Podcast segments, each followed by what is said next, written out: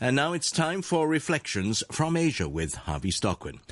After 18 years of weekly broadcasts, Reflections from Asia, written and presented by Harvey Stockwin and produced by Phil Whelan, will soon be taking an indefinite rest. Over the years, Harvey has informed listeners with his sharp and profound analysis of the major events and movements in our region, drawing on his extensive knowledge of politics and history and his expertise as a narrator coupled with his distinctive delivery. To mark the occasion, this weekend and next, we are featuring some standout reflections. In this program, first broadcast in October 2010, Harvey was talking about the crime of speaking. This is a personal view program. The digital connection between Oslo and Hong Kong was obviously faulty. The live broadband broadcast over the internet of the announcement of this year's winner of the Nobel Peace Prize came through in fits and starts. Perhaps it was the great firewall of China somehow intruding into Hong Kong's allegedly high degree of autonomy. But in the end, the message got through.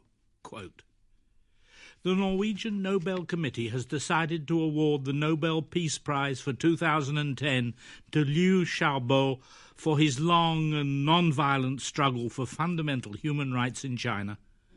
The Norwegian Nobel Committee has long believed that there is a close connection between human rights and peace. Such rights are a prerequisite for the fraternity between nations of which Alfred Nobel wrote in his will. Over the past decades, China has achieved economic advances to which history can hardly show any equal. The country now has the world's second largest economy. Hundreds of millions of people have been lifted out of poverty. Scope for political participation has also broadened. China's new status must entail increased responsibility. China is in breach of several international agreements to which it is a signatory, as well as its own provisions concerning political rights. Article 35 of China's constitution lays down that citizens of the People's Republic of China enjoy freedom of speech, freedom of the press, of assembly, of association, of procession, and of demonstration. In practice, these freedoms have proved to be distinctly curtailed for China's citizens. For over two decades, Liu Xiaobo has been a strong spokesman for the application of fundamental human rights also in China. He took part in the Tiananmen protests in 1989. He was a leading author behind Charter 08, the manifesto of such rights in China, which was published on the 60th anniversary of the United Nations Universal Declaration of Human Rights, the 10th of December 2008. The following year, Liu was sentenced to 11 years in prison and two years deprivation of political rights for inciting subversion of state power.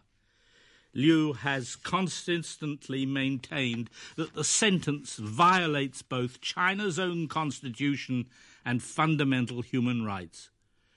The campaign to establish universal human rights also in China is being waged by many Chinese, both in China itself and abroad.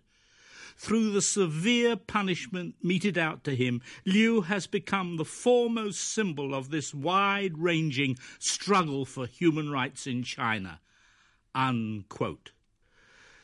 The message did not get through to the country primarily concerned with this award, or did it? The all too vast panoply of censorship and silence in the Middle Kingdom immediately swung into action the live broadcast of the award being announced, or even news of the announcement, was not available for the majority of the 400 million plus Chinese denizens of the Internet. Only those lucky enough to have the knowledge or the technology to circumvent the great firewall of China might have heard the news. International news media quickly headlined the development but as quickly the CNN and BBC were blacked out within China. China's own media, with pretensions to be international, such as the Xinhua news agency, knew better than to report Liu Xiaobo's success. though Xinhua may have included a short news item in the special news feed it provides to top communist cadres. But initial reports indicate that several million fewer than expected allowed themselves to be cut off from the outside world. Apart from anything else, they wanted to know if those clumsy Chinese threats to Norway, which had been reported, had been heeded. By text message and telephone call, word of Liu's and Charter 08's impact abroad got around. Yes, Liu Xiaobo is not yet a household name in the People's Republic of China, outside of Hong Kong, that is, but it is now well on its way to being such. Authoritarian rulers never seem to learn. The more you suppress the news, the more you increase people's inquisitiveness to find out what is being denied. All those trillions of yuan being spent by Beijing on trying to keep the Chinese people ignorant are essentially a wasting asset. Meanwhile, for the outside world, one question had been would the Nobel Peace Prize Committee join that ever lengthening list of people and institutions who feel it is necessary to appease China as it begins to throw its weight around a bit? So it was a source of satisfaction for many that the committee did have the courage to make Liu Xiaobo the first Chinese citizen to receive a Nobel Prize. As it happened, there were over 200 other candidates, though Liu would have been one of the earliest to be nominated. One question of concern was would the committee follow last year's precedent of awarding the powerful when US President Barack Obama won the Peace Prize on the strength of the initiatives he was taking rather than what he had actually accomplished? One strong candidate this year was evidently former German Chancellor Helmut Kohl for the role he played in the 1990s bringing about the reunification of East and West Germany, though it seemed odd that he had not been rewarded for that much earlier.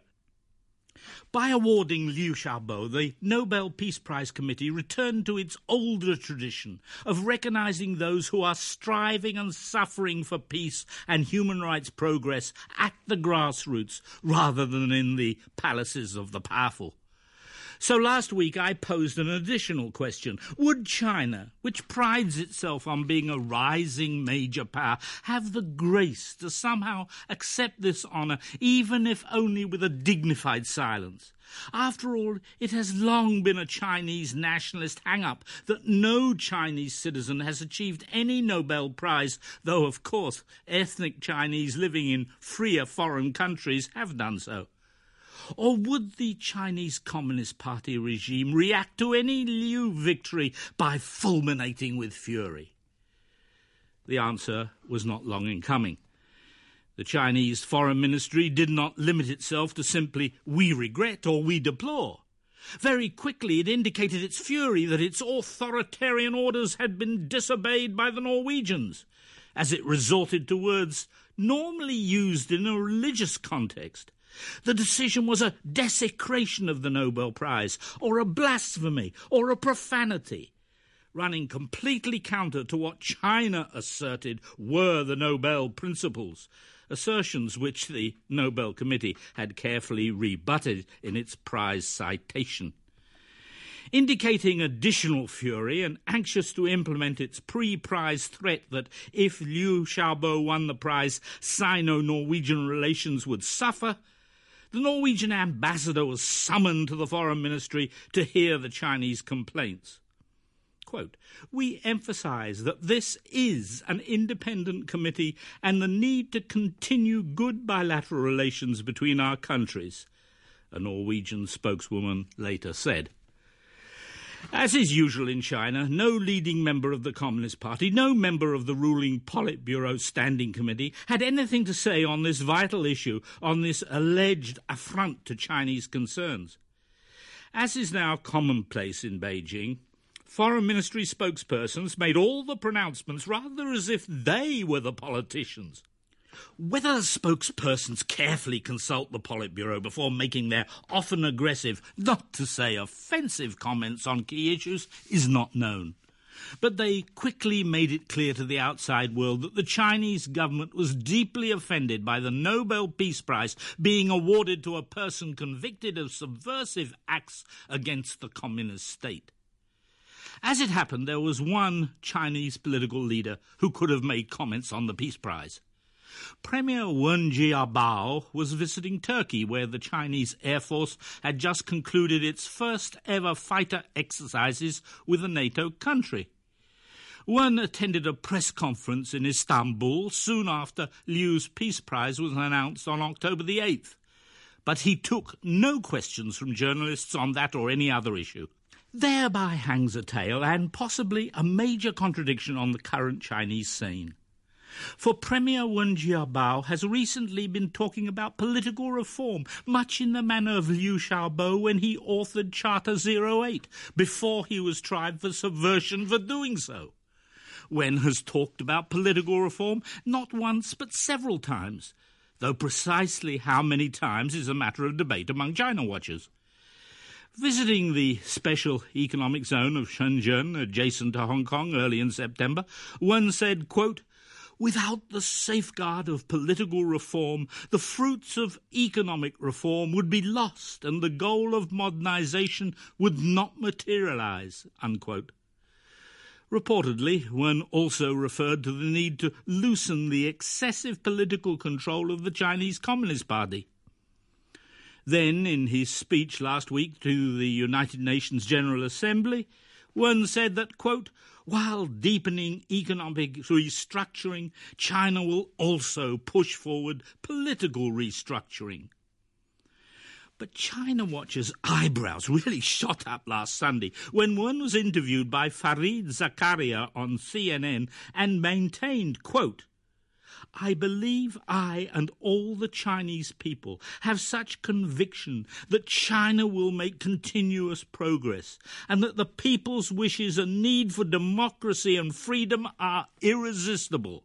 I hope you will be able to gradually see the continuous progress of China. In spite of some resistance, I will advance political restructuring within the realm of my capabilities. Unquote.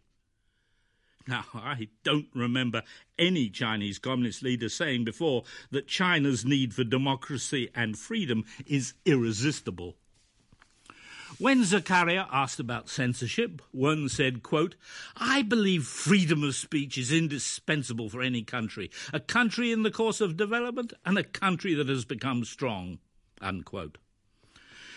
The contradiction here is obvious for Premier Wen to be talking not once but several times about political reform at the same time as his government is attacking Liu Xiaobo, a leading Chinese advocate of such reform, and attacking the prize he has won for putting forward his essentially moderate political ideas.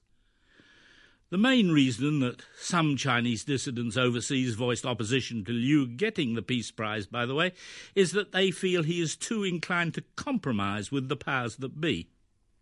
Of course, it goes without saying that Wen may be pursuing a diversion. He may be talking reform in order to divert attention away from the foreign focus on Liu Xiaobo.